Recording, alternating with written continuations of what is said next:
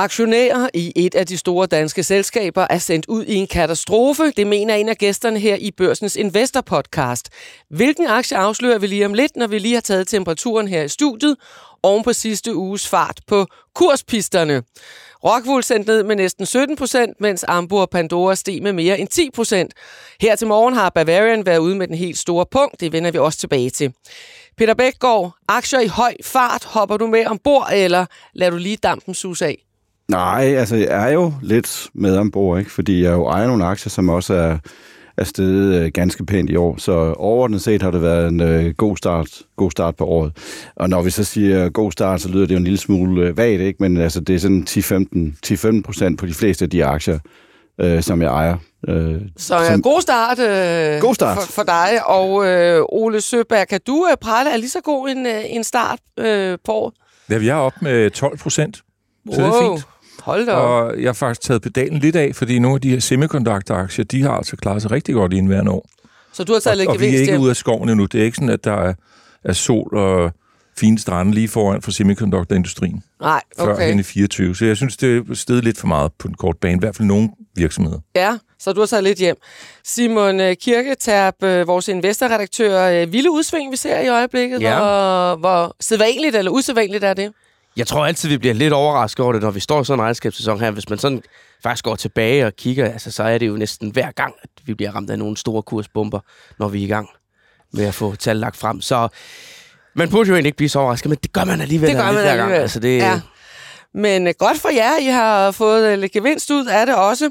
Velkommen til alle her i studiet, og velkommen til dig, der lytter med. Vi skal runde en del aktier, og så også de nye, de nye forbrugerpriser fra USA, der kom tirsdag. Og selvfølgelig have en status på vores All-Star-portefølje. Mere om det senere. Lad os, lad os først kaste et blik på det selskab, hvor aktionærerne muligvis er sendt ud i en katastrofe. Mit navn er Tina Rising.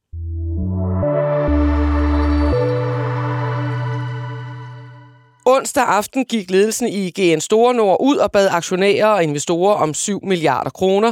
Pengene skal rejses ved en aktieemission for at afhjælpe den gæld, som selskabet slipper rundt på efter købet af gamingudstyrsproducenten SteelSeries. Nyheden kom ud onsdag aften efter børslukker. Aktien lagde ud torsdag morgen i forlænget åbningsauktion og dykkede derefter med 20 procent og endte dagen i et fald på 12,8 procent. Johannes Møller, du er partner i MV Compounders og er med på en telefon. Du siger, at manøvren her for GN er en katastrofe for aktionærerne. Hvorfor? Jamen det er jo en katastrofe, fordi at nu går de ud og øh, vil gerne hente nogle flere penge og udstede nogle nye aktier på, øh, på en meget lav kurs. Altså jeg tror, hvis man er aktionær i GN, så, øh, så synes man nok, at den her aktie er meget mere værd. For halvandet år siden, der mente analytikerne, at den var omkring 600 kroner værd. Øh, og det er jo nok lidt for højt, men altså selv hvis man satte sig ned og prøvede at regne igennem, hvor mange penge tror man egentlig GN sådan i gennemsnit kan tjene på et almindeligt år, og hvad for en pris vil man så betale for den indtjening, så vil man sikkert komme frem til en værdi mellem 300 og 400 kroner per aktie. Så når man så går ud og udsteder nye aktier på kurs 160, eller det kan jo være, det ender med at være endnu lavere, så, øh, så bliver den upside jo udvandet for de aktionærer, der er nu. Øh, så, så man sidder simpelthen tilbage som aktionær med en aktie, der er mindre værd bagefter.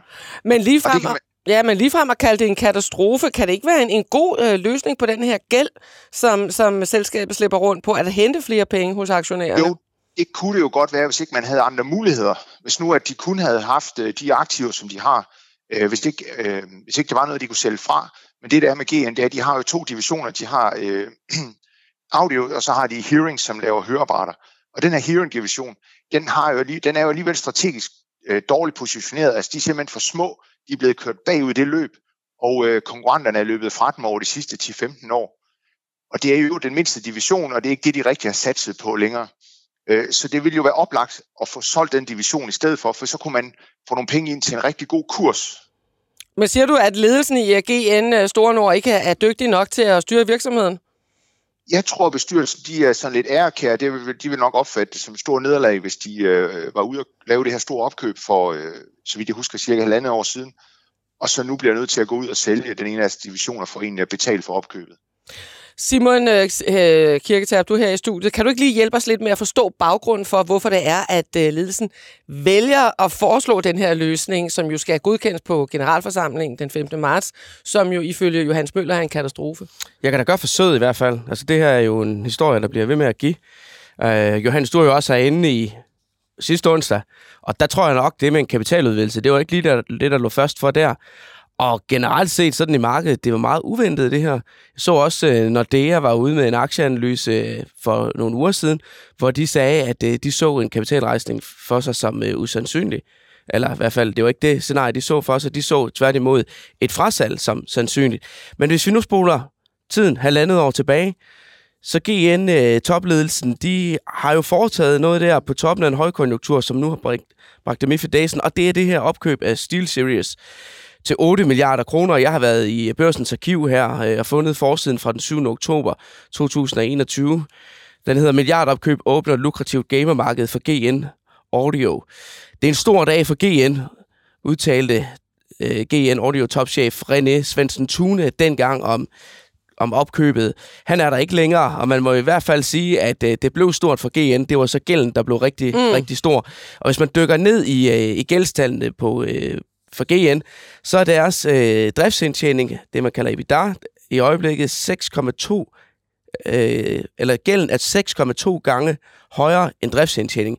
Det er altså voldsomt, og hvis man går ned i banken som privatpersoner skal, skal belåne sin, øh, låne til en bolig, så får man i hvert fald ikke lov til at få en gældsfaktor på 6. Mm. Øhm, og sådan generelt set for C25-selskaberne, så, så ligger de på en gældsfaktor på omkring 2. Og det er jo så det problem, GN nu vil løse ved at hente de her penge, få gældsfaktoren ned på 1-2. Og der er jo sket meget siden, at det opkøb blev foretaget det skete jo på et tidspunkt, hvor at, øh, vi ikke snakkede inflation. Vi havde ikke set øh, rentestigninger endnu. Så, så markedet har bare ændret sig fuldstændig siden. Og det gør, at på halvandet år, at det scenarie, GN har kigget mm. ind i med det opkøb, også forandret. Dengang så det sikkert ganske fornuftigt ud, når de sad og kiggede ind i en gældsfinansiering af det. I dag er det bare anderledes. Det ser helt anderledes ud i dag. Øh, Ole Søberg, du er jo tidligere formand for, for Dansk Aktionærforening. Ja, det, det er, du, det er du ikke længere. øh, men, men hvordan lyder det i dine ører at bede aktionærerne om, øh, om 7 milliarder og dermed udvande aktien med næsten 30 procent? Ja, det kan jo, ja, sådan helt teoretisk, så kan det godt have sine gode forklaringer, ikke? og den skal man selvfølgelig lytte efter. Men sådan, Fakta er, at de har 128 millioner aktier udstående nu her. Det stiger til omkring 170 millioner. Så du skal altså dele værdiskabelsen med mange flere, og det udvander jo så de, de nuværende aktionærer. Øh, så kigger man så lidt frem i tiden, så tog jeg bare konsensus, øh, og der er i 2000, lad, lad os antage, at det bliver 170 millioner aktier, så koster selskabet 27 milliarder, og det har en driftsindtjening på 3,3 milliarder hen i 2025. Så det er faktisk en okay vurdering øh, til den tid. Og så vil gælden jo ikke være noget problem, man skal bekymre sig om på det tidspunkt. Men hvad skal få indtjeningen til at stige så meget? Det er faktisk noget, øh, det der hearing aid, mm. det kører det ligesom, øh, de er subscale i forhold til konkurrenterne. Øh, og så på gaming, der kigger jeg på Corsair her til morgen, for lige at se, hvordan går det egentlig der. Og de vejer lidt morgenluft, fordi gamere, de slider deres udstyr hurtigere, og når alle bliver lukket ned derhjemme, eller bliver lukket ind derhjemme, så sad de og gamet løs. Ja og det udstyr, det bliver slidt.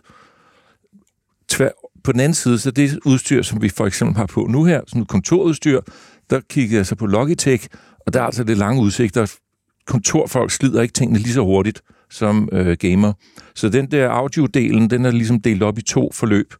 Øh, og det kan da godt være, at det ser meget godt ud hen i 2025 og er billigt vurderet.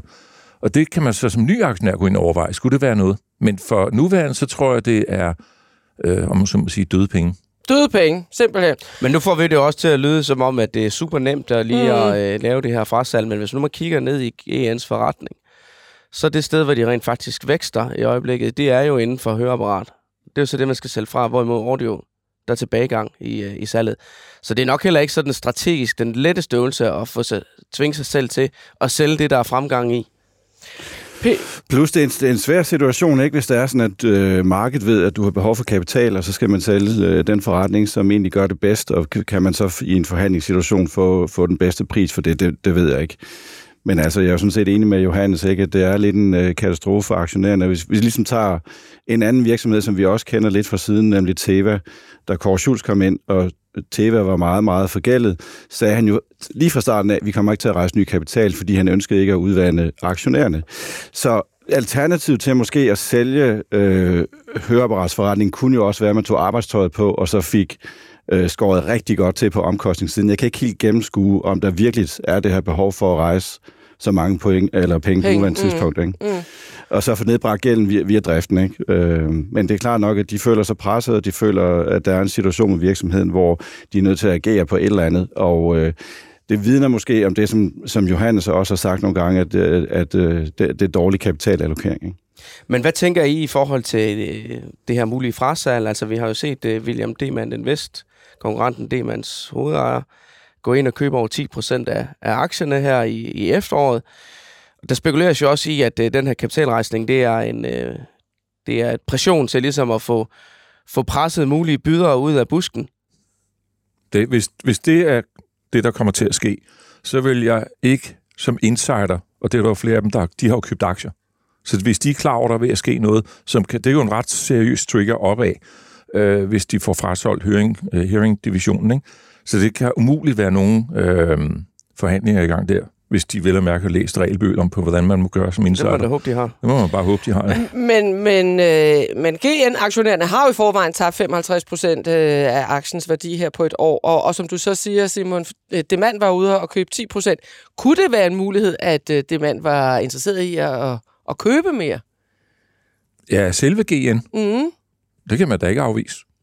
Hvad, hvad, Og hvad de siger, kommer, hvis de bare beholder deres andel, så Ja. kommer de jo til at putte flere penge på, på den investering, uanset. hvad, Men hvad, det- siger- Altså, skal- altså men jeg, hvis- tror da, jeg tror da, Ole, ikke, at man bliver insider. Hvis nu, at uh, Demand de sad med øh, planer om at lægge et bud på enten uh, Hearing eller hele GN, så er der ikke noget til hinder for, at de lå og købt op i markedet forud for det bud. Nej, hvis du er, jeg tænker på, hvis, hvis du sælger en division i en virksomhed, det får du jo ikke lov til for, som udforstående øh, at købe ind i, medmindre du er i en form for dialog med ledelsen. Nej, det er klart. Så derfor så, at, så den kommer ikke til at hoppe op af en trold som en æske her på den korte sigt, tror jeg. Men et bud på hele butikken, det kan selvfølgelig lade sig gøre. Men, Øh, øh, men bare lige for at kommentere ja. på det der med, Peter sagde med, at han var i tvivl om, man kunne få en god pris for uh, audio. Det er sådan, nej, nej, hvad hedder det for, høre. hearing? Ja. Uh, det er jeg sådan set ret sikker på, at man kan, fordi jeg tror øh, bestemt både Demand og Phonak og, uh, hvad hedder det, WSA vil være klar til, de kunne godt tænke sig at få, uh, få fingre i, uh, i hearing. Johannes, øh, aktionærerne de skal jo stemme, stemme om den her aktieemission til generalforsamlingen den, øh, den 5. marts. Øh, Hvad mener du, de de skal stemme der? Jamen, jeg synes, at de skulle råde sig sammen og stemme nej. Og sige, det, vi gider ikke det her. I må øh, komme op med en bedre plan. Altså, som Peter siger, øh, træk i arbejdstøjet og få taget nogle omkostninger ud af forretningen, så driften kan tage, tage, tage gælden ned. Eller alternativt, øh, det tror jeg vil være den bedste løsning, det var at få, øh, få kørt en salgsauktion over, over hearing. Øh, du har jo selv, øh, Johannes, øh, svejtiske Sonova i din portefølje, øh, så du holder jo øje med, med GN som konkurrent. Kunne du selv øh, finde på på et tidspunkt at investere i GN? Altså, vi har sådan det princip med, at vi vil ikke investere i selskaber, der har en dårlig kapitalallokering. Så derfor, derfor har vi ligesom ikke øh, været øh, interesseret i GN på noget tidspunkt, fordi vi synes, det her Steel Series, det var så forfærdeligt. Øhm, så der skulle i hvert fald være en ny øh, bestyrelse, og der skulle ligesom være en ny strategi, hvor man sagde, men okay, vi kan godt se, at det her det har været øh, virkelig dårlig kapitalallokering. Nu bliver vi nødt til at drive den her forretning øh, organisk fremadrettet og drive den for, for aktionærernes skyld. Lad os lige høre her i studiet, Peter. Hvad, hvad siger du til øh, investering i, i GN? Jamen altså, vi havde jo den snak øh, tidligere, øh, eller tidligere sidste år, hvor jeg kiggede på den, fordi aktien var faldet så meget. Der kom jeg også til den konklusion, at, det var ikke så meget kapitalallokering, fordi jeg havde faktisk ikke kigget på deres akquisition, men jeg synes, at gælden var for høj i virksomheden, og derfor var risikoen for stor. Ikke? Ja, Så altså, jeg købte den jo heller ikke, da den var meget, meget billig, men, øh, men altså, det har jeg ikke fortrudt. det har du ikke fortrudt. Og, og hvad siger du, Ole? Jeg, har, øh, jeg, jeg er helt enig ved det, der bliver sagt. De er ikke, historisk set, så har de en forfærdelig track record på kapitalallokering. Og øh, man kan, jeg kan godt forstå, at man lader sig nogle gange løbe med af stemningen der i coronanedlukningen og køber Game Series, eller hvad hedder det, Steel Series. Øh, men, og det vidner jo bare på, at, at øh, der var lidt for meget bullishness omkring øh, i, dem i bestyrelseslokalet eller direktionen på det tidspunkt, at det der må vi bare have, før der er nogen andre. Så det, det er jo, ja, jeg parallelt kører med de andre. Du kører med de andre. Hårde ord til, øh, til GN. Øh, tak fordi du var, var med, Johannes. Velkommen. Her til onsdag morgen har biotech-selskabet Bavarian Nordic meddelt, at virksomheden køber to vacciner mod kolera og tyfus, samt en vaccinekandidat mod en mygge overført virussygdom. Et køb på i alt 2,6 milliarder kroner. Og Bavarian meddeler også, at omsætningen i år ventes at lande på 6 milliarder, hvilket vil være rekord. Og investorerne reagerede her til morgen ved at sende aktien først op med 6% og derefter ned med 2% omkring 2% Øh, selskabet har den store punkt fremme. Simon, øh, hvad er ambitionerne hos Bavarian? Jamen, det er jo... Øh det er jo endnu et skridt i den transformation, selskabet har været igennem over de seneste år, hvor de er gået fra at være et øh, traditionelt øh, biotech-selskab til at være et øh, vaccineselskab. Og noget af det, der også hæfter mig ved, det er jo, at, at Bavarian nu taler om, hvor mange penge de kommer til at, at tjene i år. Og det er jo i hvert fald også nyt for, for Bavarian. Det har jo været et selskab, der har i overvis har brugt masser og masser af penge på at udvikle lægemidler, og nogle af dem er fejlet. Jeg kan da huske øh, det, der hed Prostvagt, der var kæmpestore forhåbninger til, som faldt fuldstændig fra hinanden, øh, til at, at i dag er de, øh, er de et selskab med et reelt cashflow, og øh, altså ligner jo mere en, en, en almindelig medicinalselskab øh, øh end, end, øh, end, end dengang, at, at det var luftige drømme det hele. Altså jeg sidder lige med tallene foran øh, an mig her, øh, for hvordan at deres omsætning har udviklet sig. Altså i øh, 2019, øh, der omsatte de for, øh, for 660 millioner kroner, og faktisk ifølge øh, øh Bloombergs estimater her for analytikerne, så skyndes det faktisk, at de kan nå op på 8,2 milliarder i år. Og det er fordi, at, at de har lavet de her meget, meget store opkøb af vacciner, at, øh, at der ligesom er, er kommet en reel øh, forretning ind i, øh, ind i øh, så de, så de er ved at, at skifte. Øh, hvad, hvad, hvad siger I andre til Bavarians øh, store opkøb her for morgenstunden? Ole? ja, jeg, jeg siger, kolera og tyfusvacciner, det ser fint ud. Det er en rejse eller hvad? ja. Altså, det bliver jo sådan en rejsevaccinvirksomhed ja, i en vis ja, udstrækning, og så er der også ja. lidt rabies og ja. de her smallpox, og jeg ved ikke hvad. Ja. Uh, jeg kigger bare konsensus og den blev på 8 milliarder i øh, sales i år, og så 3 milliarder i EBIT, i store træskolængder. Ikke? Og nu guider de for 6 milliarder i sales, og lidt over 2 milliarder på øh, EBITDA. Så det, altså, det er faktisk skuffende jo. Det er jo skuffende i forhold ja. til, hvad, hvad forventningen ja. var, men så kigger du sådan, hvordan har det været historisk, og så er det jo rekord øh, gode tal, og så får du en 10% udvidelse af, af antallet af aktier. Så jeg havde egentlig troet, den ville falde. Ja. Mere end de 2 procent her. Mere end de 2 procent, ja. ja, okay. Uh, synes du, at Bavarian er interessant som investering? Øhm, ja, på, jeg tror faktisk, det her vaccine, den måde, vi tilgår øh, tanken omkring at blive vaccineret, hvis vi skal ud og rejse, det er noget helt andet efter corona. Ja.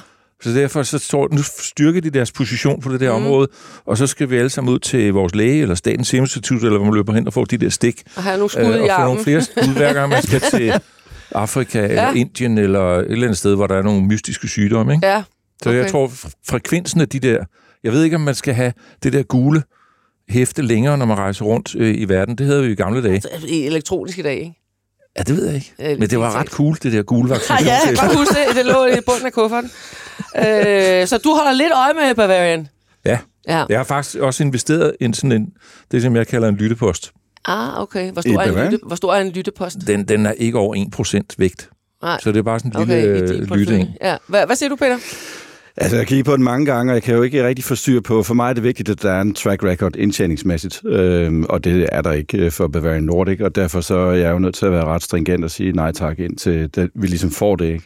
Det kan godt være fremadrettet, at aktien bliver interessant, og det må vi jo så, det må vi så se. Ikke? Så jeg følger den, men, øh, og jeg følger den ikke så tæt. Men, øh, du har ikke en lyttepost i den? Jeg har ikke nogen lyttepost Ej, i den. Men Ole, for din lyttepost, der har du nok også øh, observeret, at det, det er virkelig en aktiekurs, hvor man bliver kastet frem og tilbage. Altså hold det op, men der er godt nok ikke, der er godt nok ikke mange C25-aktier, der har taget så mange opture og nedture. Og det vil være synd at sige. Det, og det er faktisk, bare... så, mens jeg var på Mercedes kapitalmarkedsdag sidste år, i maj måned, der, der købte jeg nogen på 119. Ja. Og så gik der jo ingen tid, så var den øh, 300 eller 400. Jeg havde faktisk solgt allerede ved 200. Ja, og, og, og, og der var, det, der var den, der var, der var den faldet fra omkring 400 inden også. Og nu ligger er, den så er, i 218. Det, jeg ved, den, den, øh, i Aktionærforeningen, som lige nævnte, der er det jo den næstmest populære aktie i indværende år, efter Novo Nordisk. Mm. Og det tænkte, det er alligevel interessant, så jeg kommenterede på den for nylig. I, der er sådan en konkurrence i Aktionærforeningen, så jeg tænkte, det kan være meget sjovt. Men det er altså, det er sådan en rutsjebane-aktie, og jeg tænker, hvis det går, lige pludselig kan der ske et eller andet. Dem, som vælger den her, de kan så gå ud som vinder i konkurrencen, og ja, det kan også være dem, der taber, ikke? Ja, okay. Det er sådan lidt mere ja, Det er lidt... 50-50 chance i begge retninger. Lad os lige øh, gå tilbage til øh, det, I sagde i starten, øh, at I egentlig havde øh, egentlig haft lidt gevinst her i, i år. Øh, lad os lige høre øh, dig, Peter. Hva- Hvad er det, du har haft øh, succes med her øh, fra årets start? Jamen, det er jo stort set alle aktier, som, øh, som jeg ejer, som er stedet på en eller anden måde. Ikke? Altså, jeg ejer jo MIPS, som vi måske kommer til at snakke om Det senere. svenske... Øh, Svenske selskab, som laver indlæg til hjelme, som gør, at folk ikke øh, kommer til skade, hvis de styrter. ja, øh, er oppe i en 15-16 procent, øh, egentlig på ret dårlige Q4-tal. Øh, jeg ejer jo BioGaia og Elektra, som vi også har i som jeg har i porteføljen. portføljen. Ja. ja, som ja. er steget relativt pænt. Nu har vi en, en nedjustering på BioGaia i dag. Novo Nordisk har holdt sig pænt oppe, startede med at falde og holdt sig nogenlunde Og er jo i, og fylder meget, rekordniveau i, i Ja, øjeblikket. der er også Lundbæk, Ja. som er den der skæve aktie, som er oppe en 15 procent. Så, så sådan bredt set, så er de fleste aktier jo steget af, af dem, du gan- har. ganske Øh, pænt. lad os lige høre øh, omkring øh, Lundbæk. Øh, har, har du fået styrket din tiltro til det selskab? Du sagde selv, det var en skæv aktie tidligere på året. Ja, altså, jeg ved, at Ole også kigger, kigger på Lundbæk, og måske endda ejer den. Altså, det, det var jo egentlig nogle ret stærke fjerdekvartalstal, de kom ud med. Plus, øh, at guidance for 2023 også ser fornuftig ud. Og de har jo, altså guidance for 2022 har vist sig at være ret konservativ, så de har jo sådan set opjusteret eller leveret bedre i løbet af året. Så laver de sådan nogle dumme ting, så begynder de at guide på EBITDA, EBITDA altså så, i stedet for at guide på EBIT. Så deres guidance for 2023 er på salg, og så på EBITDA. Og for lige at forklare det til lytterne. EBITDA, det er jo sådan set profit for en masse omkostninger. Og hvis du, øh, hvis du måler en ledelse på det for eksempel, så er det nemt at hæve EBITDA ved at købe tilkøbe andre virksomheder for eksempel. Så øger du salg, og så øger du EBITDA, men du får ikke en charge for den pris, som din akquisition har. Det får du nede på EBIT. Mm. Så, så, så det motiverer jo en ledelse til at måske at lave nogle vilde opkøb, og det er jo det, jeg altid har været bekymret for ved Lundbæk, at deres kapitalallokering er heller ikke helt nødvendigvis fremragende. Og det, at de går fra at guide på øh, EBIT til EBITDA, betyder, at nu kan man rent faktisk booste EBITDA, uden man ser konsekvensen af det nede mm-hmm. på EBIT. Og det, så det, det, det forstår jeg simpelthen ikke. Det kan du ikke rigtig lide. En stor mm. C25-virksomhed, som for eksempel kan kigge på Novo Nordisk og hvordan andre gør, altså gør så noget. Og deres Men- men, argument er jo, at de mener, at investorerne skal kigge på cashflow, men altså, men, men, i jeg sam- kigger på cashflow, men var, øh, var de ikke ude i samme øh, ombæring at sige, at de havde en masse milliarder liggende, de kunne bruge på og det opkøb? har de jo. Og Ja. det, der er mange, der mener, at de, at de er nødt til at, lave, at foretage nogle opkøb, altså købe nogle virksomheder, eller købe nogle projekter i fase 2 eller fase 3, fordi deres pipeline stadigvæk er for tynd. Ikke? Øh, så det kommer vi til at se. På et eller andet tidspunkt kommer vi til at se det. Og det, man så gerne vil se, det er, at de selvfølgelig ikke overbetaler. Øh, og jeg synes, når man begynder at måle på EBITDA, som jeg altid kalder profit før omkostninger, så, så øh, jamen, det er jo det, det er. Så, så, så, så ansporer man til uansvarlig øh, kapitalallokering, synes jeg. Men får det dig til at sælge ud af Nej, aktien? aktien er i min optik alt, alt, alt for billig. Ikke? Den er alt for billig. Trods øh, det, du lige har Ja, sagt. aktien er, okay. aktien er alt for billig. Men hvis man kigger på det cashflow, som de kommer til at generere i år og næste år, så er der det, jeg kalder et frit cashflow yield, som ligger langt over 10 procent. Og det, og det er meget billigt. Ikke? Men det skal bare bruges rigtigt, så jo.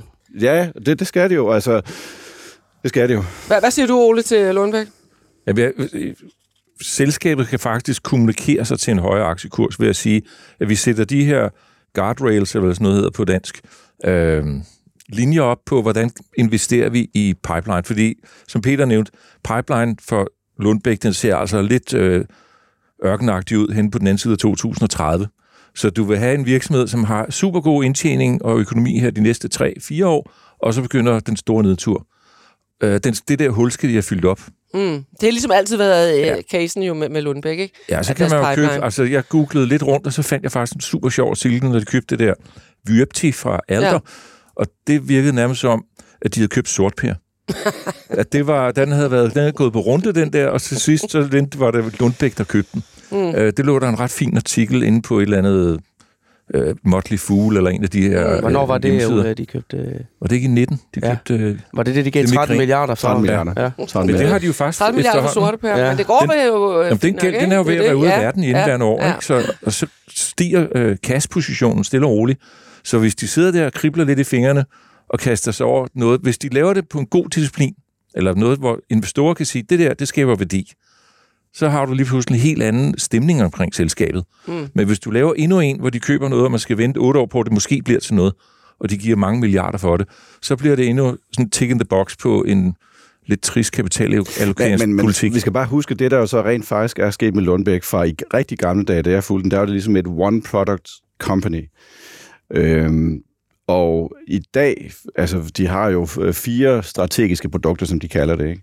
som trods alt voksede 20% organisk i øh, sidste år. Ikke? Altså det, det er en, de har en bredere produktportefølje i markedet, og deres pipeline er ikke tom. Og de har jo også det her Alzheimers produkt, aggression i Alzheimer, som, ja. som muligvis bliver godkendt øh, af FDA senere på året, som øh, jo også er et potentielt blockbuster-produkt. Ikke? Altså, så der er, nogle, der er nogle ting derude, som er interessante for Lundbæk, og som også, synes jeg, er kurs-triggers. Og så oven i det, så er aktien jo bare, i hvert fald på cashflow, i min verden, alt, alt for billig. Så kan det være, at de, at de allokerer det forkert. Nu må vi se. Om lidt så skal vi ringe til øh, vores anden faste paneldeltager, Josefine Setti. Men inden da, så skal vi lige nå at høre dig, øh, Ole. Du sagde jo også, at det var gået godt øh, for dig i starten af, af året her 23. Ja. En anden aktie, en af de aktier, du også har, har kigget på, det er jo, det er jo SimCorp. Men, hva, men hvad er det, der er gået godt for dig her? I det er sådan helt nede på øh, jordhøjde, ikke? Så er det øh, min semiconductor-aktie. Mm-hmm. De er mhm. steget en 25-35 procent. Så er det TGS Nopec, det er seismik-dataselskabet i Norge, det er op med næsten 40 procent, hvad den norske kroner. Hold da ja. Øh, og så er det... Ja, det, det er de store træk. Ja. Ole, var du jo det den, den? Hvad hedder den? Hexagon Composite, den har jo været i studiet med for lang tid siden. Den er op med 30 procent i år. Men den ligger faktisk, hvor den lå for et år siden nu, så det er ikke sådan langsigtet øh, compounder, der rigtig har fungeret godt. Ja. Det er bare en indskudt bemærkning. Ole, var du herinde den dag, vi, øh, vi snakkede Torm der for nogle uger siden? Ja, ja. ja. Jeg så bare aktiekursen i går, og det var den 25. januar eller sådan noget. Den er steget 40 procent siden. Sådan. Så. men men uh, Ole, du holder jo lidt øje med, med, uh, med SimCorp. Ja. Uh, hvad, hvad har du uh, at sige om den? Jamen, de kom jo med resultat lidt før beregnet forleden dag, og det er jo godt. De havde en meget stærkere afslutning på 2022, end jeg havde frygtet. Så de nåede faktisk i mål på deres ting, og deres guidance for 2023, den er okay. Øh, den er ikke sådan super imponerende, men deres langsigtede økonomiske mål, de er faktisk ret gode. Og aktien tog det der mærkelige hop på 10% den dag, eller dagen efter, de rapporterede. Øh, og så har, de har så lavet en, en ny disclosure, så jeg har ikke lavet hele min model om endnu, fordi det tager lidt tid at få det hele på plads. Ikke? Øh, men den umiddelbare ting, det er, at jeg havde kursmål 750, og den ligger de her 510-15 stykker. Ikke? Øh, og jeg kan faktisk nu begynde at se op mod 905 år okay. ude i fremtiden. Hvad med de her opkøbsrygter, øh, der var på tale på et tidspunkt? Hvad blev der af dem? De er jo ikke, der er jo ikke sket noget. Der var ikke noget der. de forsvandt, ja. De forsvandt. Ja, de forsvandt det var rygter. De rettede blikket mod GN ja. sted. ja, ja. Som jeg, også, jeg, jeg nævnte det vist uh, sidste gang, at det er den her uh, uh, Thomas Bravo fond i Private Equity Fund i Chicago, som har samlet 32 milliarder dollar op her i december sidste år. Og det, det, i opsamlingsprocessen, hvor de er ude at få de her private equity-penge, der var der rygter om flere softwarevirksomheder, mm. inklusiv SimCorp. Mm, mm. Om det bliver til noget eller ej, det må mm. tiden jo vise. Men køber du op i SimCorp? Uh, jeg, vil, jeg skal møde dem i starten af næste uge, så jeg vil lige afvente så det. Lige se. ja. Og så skal jeg lige have kalibreret den der model. Jeg vil lige komme med et enkelt input til SimCorp, og det er, jeg kigger også på regnskabet, jeg har også fuldt SimCorp i et stykke tid nu, og øh, det, der er interessant med SimCorp, det er, at når de øh, vinder nye kontrakter, så booker de øh, større, de booker flere års øh, indtjening upfront. Øh, så deres salg kan godt se lidt bedre ud, end det i virkeligheden er. Så hvis man kigger på deres cashflow, så faldt deres cashflow faktisk 40% i 2022 versus 21. Det vil sige, at deres mm. betalinger kommer, kommer senere. Ikke? Mm-hmm det behøver så ikke nødvendigvis at være noget problem med det, men det, jeg tror, det er vigtigt for investorerne også, at man lige holder øje med, hvordan udvikler cashflow sig i, øh, i SimCorp, i, øh, i stedet for bare at fokusere måske på salg og indtjening. Ikke? Kunne det være noget for dig, SimCorp? Ja, ja, bestemt. Det er, en mm. fed, det, er, det er en fremragende virksomhed. De har været lidt udfordret på væksten her i de senere år, og øh, det vigtige for mig er, det er at se, at væksten den, øh, kommer, kommer godt tilbage. Ikke? Kan det ikke også passe, at du havde en position i den kortvarige tilbage havde... i 2020 eller sådan noget der? Nej, jeg havde faktisk, jeg købte den faktisk sidste år, og øh, endte op med at sælge den, som er meget usædvanligt for mig, endte op med at sælge den i december, fordi at jeg havde tag på den. Og så er det typisk, der så solgte den på 465, og næste gang jeg kiggede på den, der var den 550. ja, Sådan. Klassisk. Tirsdag eftermiddag fik vi nye tal for den amerikanske inflation. Tallene falder kun en anelse fra 6,5 i december til 6,4 i januar, og kerneinflationen falder fra 5,7 procent til 5,6 procent. Vores faste paneldeltager, Josefine Setti, som er chefstrateg i Nordea, er nu med os på en telefon. Josefine, hvad siger du til tallene fra USA? Ja, hej. Øh, ja, det er som du siger, det er de var, det var meget ligesom markedet egentlig havde forventet, men også sådan lidt skuffende, hvis man kigger på, øh, på den trend, der er. Fordi jeg tror, vi har vi gik sådan, altså i oktober, november og december, der så man sådan en rigtig fin udvikling i, øh, i især den her kerneinflation, som, øh, som der bliver fokuseret meget på, hvor man ikke tager, hvor man fratrækker energi og, og fødevare. Og jeg tror også, at det var de her sådan meget små måned-til-måned stigninger, der ligesom lagde grobund for hvad skal man sige, det der guldlok-scenarie, der har været i aktiemarkedet i år her, hvor mange af de her meget sådan, risikable aktier har klaret sig godt, ikke? fordi det har været sådan det der det perfekte øh, ideelle scenarie for, øh, for, for aktiemarkedet, at du kunne have den her øh, faldende inflation på grund af den trend, der var i inflationen siden oktober, november, december, og så samtidig med, at du fik de her, øh, hvad skal man sige, øh, bedre vækstudsigter, der gjorde, at, øh, at markedet jo har været, øh, altså der har været virkelig meget risikotagning i markedet, i hvert fald i starten af året. Og nu tror jeg, at med de inflationstal, der kommer her, øh, vi så i går, øh, og også de sådan revisioner, der egentlig har været af, af tallene sidste år, så kommer der sådan, der bliver banket sådan lidt mere realisme ind i markedet. Altså, mm. det, det går langsommere med at få den der inflation ned. Øhm, det, det, var, det har været en rigtig god trend, men nu begynder der altså at blive lidt sværere at få inflationen ned. Øh, det kommer ikke til at gå så hurtigt, som, som vi har set. Den, den er jo på vej ned, men, men det, det bliver lidt mere udfordrende. Men, men, øhm, men hvor bekymret er du, Josefine, over, at det ikke går så, så stærkt, som nogen måske har sat næsen op efter? Jeg er ikke så bekymret for det. Jeg tror, altså, jeg tror generelt at det altid sådan, at man har set gennem historien, at du ved, det går altid meget hurtigere på inflationen fra 10 procent øh, ned til 5-6 procent, og så det, det svære er at få den fra 5-6 procent ned til de der øh, 2-3 procent. Um, så det er ikke, fordi jeg er så bekymret, men det er jo mere, du, man skal mere kigge på, hvilket stemning markedet har været i. Altså, øh, den der ekstremt øh, optimisme, der ekstrem optimisme, der har været i, i januar måned, øh, som også har drevet meget af de, altså der har jo været sådan en ret stor øh, disconnect med, med altså de, de selskaber, der faktisk er sådan fundamentalt gode og også kommet med gode regnskaber, det er jo ikke dem, der har klaret sig bedst, kan man sige. Så et eller andet sted, så tror jeg, det er meget godt, at der kommer sådan lidt mere realisme ind i markedet nu, at okay det, okay, det kommer nok ikke til at blive ved med at gå så hurtigt med inflationen og, og så videre. Øhm, så, så jeg tror for sådan mere fundamentale investorer, så tror jeg ikke nødvendigvis, det er sådan super dårlige nyheder, øhm, men at folk måske begynder mere at fokusere på, på, på sådan, ja, de fundamentalt gode virksomheder, øh, i stedet for det her sådan meget overoptimistiske scenarie, der har drevet markedet i, i januar måned, hvis det giver mening. Men, men, men, men hvad, hvad siger du så til investorerne i øh, Nordea? Jamen, vi, har, vi siger ikke noget i forhold til, til bare lige det her ene inflationstal, fordi vi kigger stadig sådan meget længere frem og tror, at, at inflationen øh, kom ned. Men det er klart, det der lidt ryster billedet, det, det, hvis man så det også i, øh, da arbejdsmarkedsrapporten kom her for i fredag, øh, det her med, at, at vi går fra et, et miljø, hvor folk har været meget optimistiske omkring det hele, og det er jo selvfølgelig godt, at der er god jobvækst i USA, og der er god økonomisk vækst og alt det her. Men, men vi er jo begyndt at blive lidt mere bange for, altså, hvad betyder det så for inflationsudsigterne? Og de her forventninger, der var i markedet om, at øh, renterne ville blive sat ned i USA i, i andet halvår, de er jo stort set væk nu.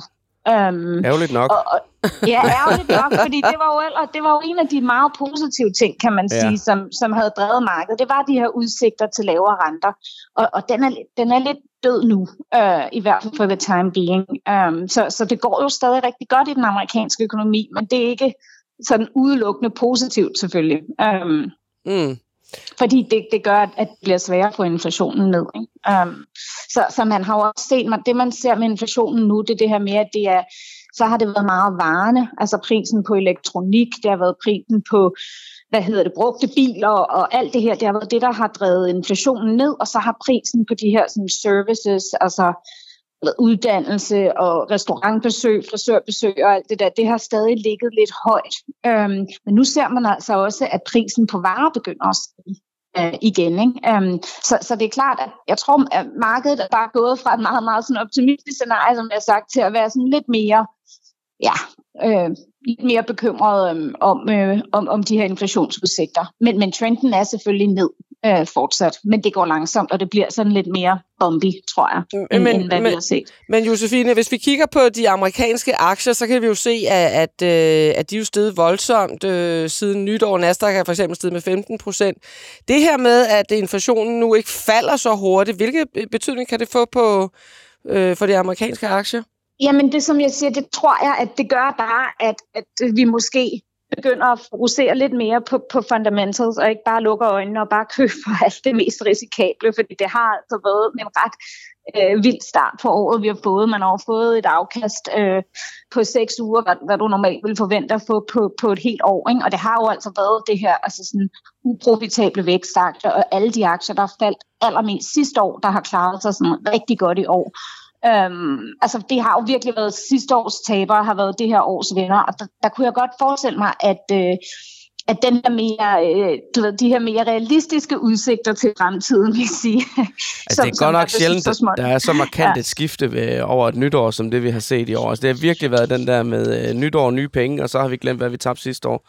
Ja, så er vi videre. Lige så snart jamen, det, vi får det, champagne. Der, jamen, jeg tror, at for sådan nogle, altså, som øh, også øh, de andre paneldeltagere, sådan, det, det har også været lidt hårdt. Altså, der er nok også en del, der føler, at de er blevet kørt lidt over her i, øh, i starten af året. Så, så i virkeligheden tror jeg, at det vil være, altså, at, at folk vil begynde at kigge lidt mere på, på fundamentals i aktier, og, og investere også mere i, i sådan lidt mere solide selskaber.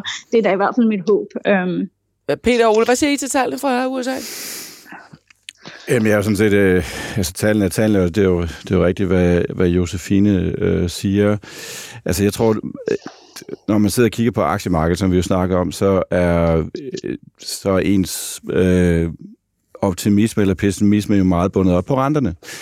Øh, og det er rigtigt nok, at der har været mange, som måske har forventet, at renterne skulle begynde at falde, øh, måske endda lidt kraftigt fra andet halvår. Og hvis man ikke rigtig kan se det, så er det ligesom så er det andet investeringsgame, man er inde i. Ikke? Fordi så kan man netop ikke købe nødvendigvis øh, de der udbumpede vækstselskaber, eller øh, selskaber, som måske ikke har, har en høj, øh, som ikke har en høj indtjening. Så, så jeg er egentlig meget enig i den analyse der, ikke? At, det, at nu er vi tilbage til, at, til fundamentals, mm. ikke? fordi mm fordi udsigten nok er, at renterne skal være høje længere, end man havde forestillet sig ved indgang til året. Siger du også det, Ole? Ja, og så med tillæg, at øh, short-positioner de er blevet normaliseret her i januar, eller også lidt februar. Der har været en netto-køb på 300 milliarder dollar for hedgefonde i, øh, i de her mest shortede aktier. Så ja, der, er faktisk, så... der er du tilbage til normal. Så den efterspørgsel derfra, den er så væk igen. Ikke? Så har du opkøb for selskaberne, de kommer med regnskaber og nye opkøbsprogrammer, det kan give lidt hånd på det hele. Og så har retail altså rigtig mange penge på sidelinjen. Øh, og jeg tror, de der mærkelige hop, der sker i øh, AI-aktier, øh, hvor de lige pludselig stiger 50 procent på ja. en dag, det er, det er de her FOMO-retail-investorer, eller hvad hedder de? Ja, det tror jeg, det var fuldstændig ret i. aktierne, ja. som, som øh, lever igen. Ja. Så de findes jo. Der er jo flere millioner amerikanere, som faktisk går rigtig meget op i det her. Ja. Og de påvirker jo faktisk stemningen på hele planetens øh, børsmarked. Er det også noget, du oplever, Josefine? Det er Ole, han siger. Ja, jamen selvfølgelig, og jeg tror altså, jeg tror også markedet er allerede sådan lidt videre fra det der inflationstal nu, fordi vi havde også gået i 10 dages tid og, og sådan og tænkt, at der kunne komme et lidt et sådan varmt inflationsprins, som man siger, altså at inflationen var lidt lidt højere end, end forventet. Så det vi jo bare kigger frem til nu, det er de her retail-salg, altså detailsalg fra USA og industriproduktion. Og hvis de også ligesom kommer stærkt ind, så tror jeg egentlig bare, det forstærker den trend, vi har set over de sidste 10-12 dage her, hvor at, øh, at mange af de der mest risikable øh, områder af markedet lidt har mistet pusten efter sådan en stærk start på året, som øh, de der AI-aktier øh, osv. Øhm, så øhm, ja, Ja, vi, vi kigger frem mod det næste øh, nøgletak. Tak fordi du var med, Josefine. Det, det var så let. Hej. Hej. Ja, nu skal vi jo til at tale om vores øh, All-Star portefølje. Øh, og apropos øh, udenlandske aktier, øh, Peter Bækgaard, du var jo lidt inde på det tidligere. Du har forelsket dig i nogle svensker, blandt andet MIPS, og øh, inden vi lige når porteføljen, så, øh, så har du også forelsket dig i en tagboks. Ja, jeg ved ikke, om jeg har forelsket mig. Jeg kigger på et øh, svensk selskab, der hedder Thule. Ja. Så dem, der har været på skiferie, ved, at øh, man kan købe sådan en tagboks til sin ski. Thule, Thule Kun dem, der er på skiferie. jeg tror, jeg, tror, jeg tror, de fleste kender Thule. Ikke? De laver jo øh, alle mulige former for holdere til cykler Ja. og alt muligt andet. Ja. Øh, og det, der skete under covid, det var jo, at folk kunne ikke rejse, og så begyndte de så at se, hvad, hvad kan vi så lave i stedet for? Og der var rigtig mange, der... Hvad kan der, jeg få i tagboksen? hvad kan jeg få i tagboksen, ikke? øh, og, de, og de kaster sig over outdoor activities. Så både øh, MIPS, som jeg jo ejer, som laver indlæg til cykelhjelme, og Thule havde nogle, øh, specielt i 2021, et fantastisk år. Ikke? Hvis man kigger på Thules forretning, så normalt så er det cirka 35-36 procent af deres salg, som er cykelrelateret. Det var cirka 50 procent øh, i 2021. Ikke? Og det, der så er sket i mellemtiden, det er, at øh, man har set sådan en stor ophobning af lager af cykler rundt omkring i, i verden, inklusive i USA og Europa og så videre. Og salg af tagbokser, hjelme og så videre er meget ofte relateret til, at man køber en, en ny cykel. Så i 2022, der faldt øh, både Mipses salg ret kraftigt, øh, og Thule-salg faldt øh, også ret kraftigt, ikke? og aktierne er jo mere end halveret begge to. Men det er faktisk virkelig gode forretninger begge to. Så nu har jeg siddet og kigget lidt på, på Thule, og på et eller andet tidspunkt, så bliver de der lager jo skyllet ud. Så bliver cyklerne solgt, de bliver sat ned, de bliver solgt, og så kommer der gang i øh, forretningerne igen. Og, øh, og det holder jeg lidt øje med. Ja. Så Thule er på min... Den er faktisk også øh, på 2021 indtjening handler den på 16 gange earnings. På 2022, som var sidste år, på 22 gange earnings, som jo var et dårligt år. Så jeg tænker, den, den handler måske fremadrettet på noget, der minder om 17-18 gange Men hvad, hvad er det, du tænker, der skal få gang i tagboksene der? Jamen det er jo, at øh, altså, en ting er tarboks til ski og så videre, men Mm. det sælger jo også cykelholdere, for eksempel. Mm, mm-hmm. Jamen det er, at, at folk, folk, øh, folk køber cykler igen. Ikke? Altså det er jo forbrugeren, der er ramt, og forbrugerne har overkøbt, kan man sige, måske Mhm. mm-hmm. under covid. Ikke? Lærerne er store, lærerne skal renses ud, og så kan vi ligesom få, få startet på en frisk med hensyn til væksten. Og så hvor lang høj horisont øh, altså kigger du på? Ja, altså min, min højst, altså for mig er det et spørgsmål om nu at lige at få gennemanalyseret selskabet, og så, og så kigge på, hvornår skal jeg købe aktien. Ikke? Ja. For- For, Formentlig stadigvæk, jo mens den er nede, ikke? Ja, Altså, præcis. Ja, Den er jo halveret, kan du Ja. sige. Ikke? ja. Øh, på hurtigt tal, de solgte for 10 milliarder kroner svenske sidste år. Deres mål er at sælge for 20 milliarder kroner i 2030. Så det giver sådan en årlig vækst på cirka 10 procent på toplinjen. Og det, er sådan noget, det, det lyder lidt som en slow burner for mig, men det, det er flot vækst, altså Okay. 10 procent. Ikke? Ja. Og så minimum 20 procent EBIT-margin. Så det er sådan noget, vi kigger i noget, der, der hedder 4, 4,5, 5 milliarder i EBIT ude i 2030, og så Ja. er den på cirka 5 gange indtjening på det Spændende. tidspunkt. Hvad, hvad siger du, Ole? Jeg har bare et spørgsmål. Hvor lang Ja. tid var en cykel? Fordi hvis vi køber nye cykler i 21, eller 20 og 21, så er det vel ikke sådan, at man skal købe ny allerede i 2024? Nej, det er du ret i, men der er sådan ligesom en strukturel vækst i det der cykelmarked, hvor folk commuter mere på, på cykel. Ja, øh, mange byer, det kan jeg se, hvor jeg bor i København, der bliver lavet me- meget bredere cykelstier, og der kommer flere cykelstier. Øh, der er flere, der køber elcykler, for eksempel, ikke? og der er jo også behov for Ah. for eksempel hjelme og så videre, måske transport af dem. Men, øh, men jeg svarer jo ikke på de spørgsmål. 10 år, vil jeg tro, holder en cykel vel. Har du en cykel, Ole? Ja, jeg har faktisk en ny en. Ja. Og der i corona, så gav vi en, en væk eller to, og så solgte jeg resten i en blå avis, så de blev solgt på 18 timer. To cykler, det gik for den her. Vum, så var de væk. Ja, okay. Der var der lige ved at være karriereskifte til cykelhandler. i Ja, der var jo ventetid på at få den, jeg skulle have, så det var ikke så godt. Men, øh, men en bil var i gennemsnit 17 år, så jeg tænker, at en cykel var også 15 år. Og jeg havde da min gamle radar i 25 år, kan jeg huske, da jeg boede herinde i Midtbyen. Der Det er fordi, du aldrig cyklede. Altså, Nej, stående nej, hele tiden i cykel- København, jo. Den var fed nok, den var lidt tung i det efterhånden. Men øh, Ja, Nå. altså nu er det jo også kun en del af deres forretning, ikke? Så som sagt, øh, det, det cykelrelaterede i Thule var sidste år cirka 35-36 procent af deres salg, ikke? Jo. Så de har også andre øh, Tagboksen. pro- produkter. ja, den der hjelmbutikken, den tror jeg meget mere på. Fordi hele, ikke kun cykelhjelme, men, øh, men de Arbejdshjelme. her arbejdshjelme, det er et kæmpe Nå. marked, og de Mm. bliver altså udskiftet meget oftere end øh, cykelhjelme. Mm. Især hvis de får arbejdstøjet på, som Peter han siger, de skal til at få ud igen. Nå, Simon, nu skal vi høre, hvordan det går med porteføljen. Ja, men altså... Øh, orker vi? Ja, ja, vi er Nå, klar. okay. Er Vi, vi sidder yderst Den er i plus, men vi Ja. går tilbage. Nå, Altså, Ej, Simon, hvad laver du? Jamen, jeg ved det ikke. Altså, det må være dem, der vælger aktierne, der har gjort noget forkert. vi, vi var jo op og øh, rundt 641.000 i øh, porteføljeværdi. Den er 642 den dag, vi havde, havde den højeste værdi. Og vi er altså øh, vi er sendt lidt tilbage her. Vi er nede på øh, 625.000 øh, lige nu. Og øh, det skyldes jo øh, til dels øh, GN Store Nord, som øh, vi har øh, profiteret rigtig meget på, at øh, Lars Hytting han fik købt på det helt rigtige tidspunkt, da den var på bunden. Og så sådan et øh, kursdrop på, øh, på hele den situation, vi allerede har talt meget om her i podcasten. Det koster os jo. Um, og så kan man sige, at det er en skidt dag for dig at være herinde, øh, Peter. Uh, fordi uh, Biogaia, den kan se, den ligger nede her onsdag formiddag med 11 procent i uh, handelen. Og det har faktisk uh, ellers været en af årets uh, bedste aktier. De kom jo med et regnskab, og jeg nævnte det også sidste gang, uh, de havde 5 procents uh, vækst i EBIT. Ja. Ja. Ikke EBITDA, men EBIT, Ja. som, uh, som du foretrækker at kigge på.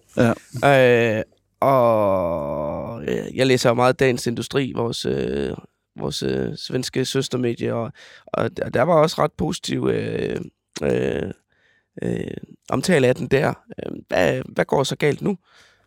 Jamen, det er jo en, øh, en børsmaler, vi skal nok undgå at nævne navne, som har været ude og nedjustere aktien fra, jeg tror, køb til hold, og så sænke deres prismål fra 150 til 130. Ikke? Og der kan man se øh, impactet, der kan man se, at børsmæler kan have impact, fordi det er en aktie, som ikke handler særlig meget. Den er, den er relativt illikvid i forhold til selskabets størrelse i virkeligheden. Og aktien er jo lavet ud med at droppe 12 procent her til morgen på, på den anbefaling. Ikke? Øh, nu er den så nede 7-8 procent, så vi kravler tilbage på den. Ikke? Men den er jo så oppe cirka 15 procent i svenske kroner. Ja. i år. Øh, og altså, jeg kan godt se, at i, i år, der de, de første par kvartaler bliver svære for dem, fordi de havde meget høj vækst sidste år. Ikke? Så øh, jeg har ikke læst analysen. Jeg, kan, jeg kender ikke argumentationen for deres, for deres nedjustering, men den, den, den ramte lige ind på kæben her til morgen. Og det var så Handelsbanken, der kom med det. Hov, nu kommer jeg til at nævne Nå det ja, alligevel, okay. Ja. Okay, skal vi lige ringe? Tilbage? Så er der Elekta. De kommer med delårsrapport i næste uge, Ja, som er den anden aktie, du har øh, ja, puttet i vores portefølje, hvor I hver især har, har valgt to aktier ja. til den. Nu, kan, nu øh, hvor meget er den op i år, Simon? Hvor meget er den oppe i år? Jamen, Ja. så er jeg nødt til at gå nærmere Jamen, ind det kan jeg i... godt øh, fortælle, den er op cirka 25 procent Ja, i svenske kroner. ja. Og vi Jeg synes jo bare lige, når man jeg kan sådan, øh, har et øjeblik, hvor den aktie er oppe i porteføljen, Altså faktisk, nu kan jeg lige have det her, vise dig det her billede her, som så ikke er opdateret med dagens handel, men det er faktisk Biogaia og Elekta, der har været øh, de to bedste i år, med, der har givet os øh, afkast på 10.000 kroner og 8.200. Og Ole, så kan vi gå til dig, når vi lige har hørt med Elekta, fordi Mercedes ligger på en 18% tredje plads i porteføljen, så Øh, Som du de rapporterer om ni dage, øh, og det er jo altid en gyser, når de rapporterer. Øh, jeg hørte en historie, som gik på, at øh, aktien begyndte at stige, da analytikerne ringede ind til selskabet, før de gik i en såkaldt lukket close period, altså hvor øh, selskabet ikke kan snakke med analytikerne mere. Ikke?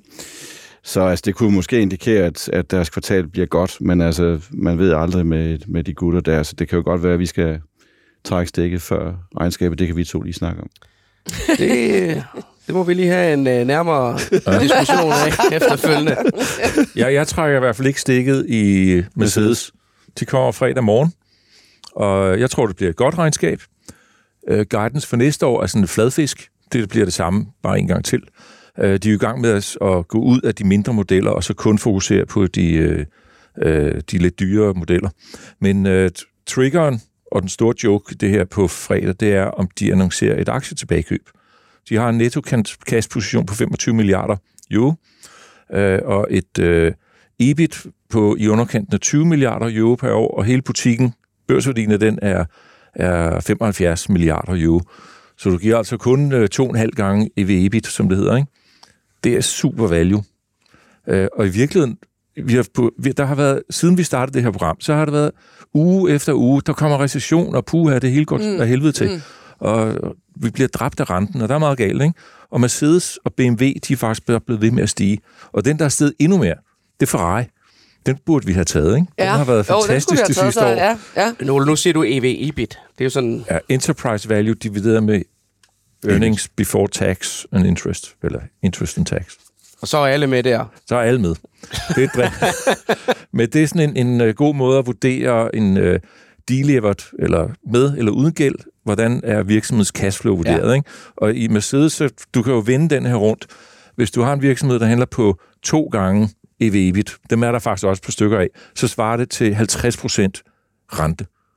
Og hvis man kan få 50% rente i banken med 5% inflation, så ved jeg godt, hvilken bank jeg vil gå hen i. Mm.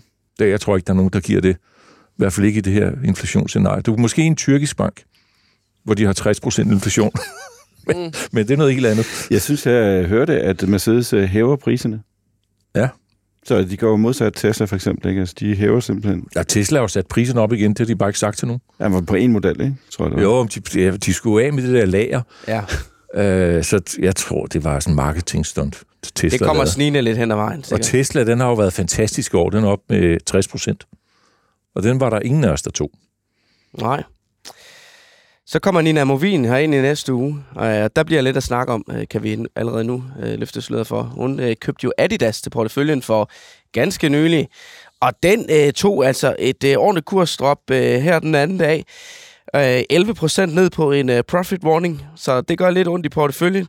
Og det er sådan en lidt øh, farverig sag. øh, Det blandt andet skyldes det Adidas, der har været nødt til at afbryde et øh, samarbejde med øh, rapperen Kanye West, Mm. efter han er kommet med nogle øh, antisemitiske udtalelser sidste år. Og det har altså ikke, øh, det har altså ikke været billigt øh, for dem.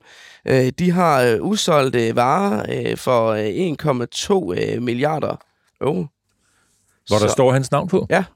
Så, øh, så det... Øh, eller det, det, det, kunne de, det kan de tabe i... Øh, det, ej, undskyld, det kan de tabe i omsætning i 2023 på det. Øh, så øh, det har været en dyr omgang. Det var en dyr investering, Adidas. Ja. Mm. Så øh, det må vi lige have Ninas øh, take på, når hun kommer hen. Ja, og det bliver jo så i, øh, i næste uge. Og, øh, men ellers, øh, ja, så må vi tale om, om der er andre aktier, der skal skiftes ud, øh, eller, eller hvordan? Ja.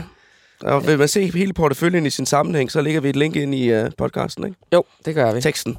Ja.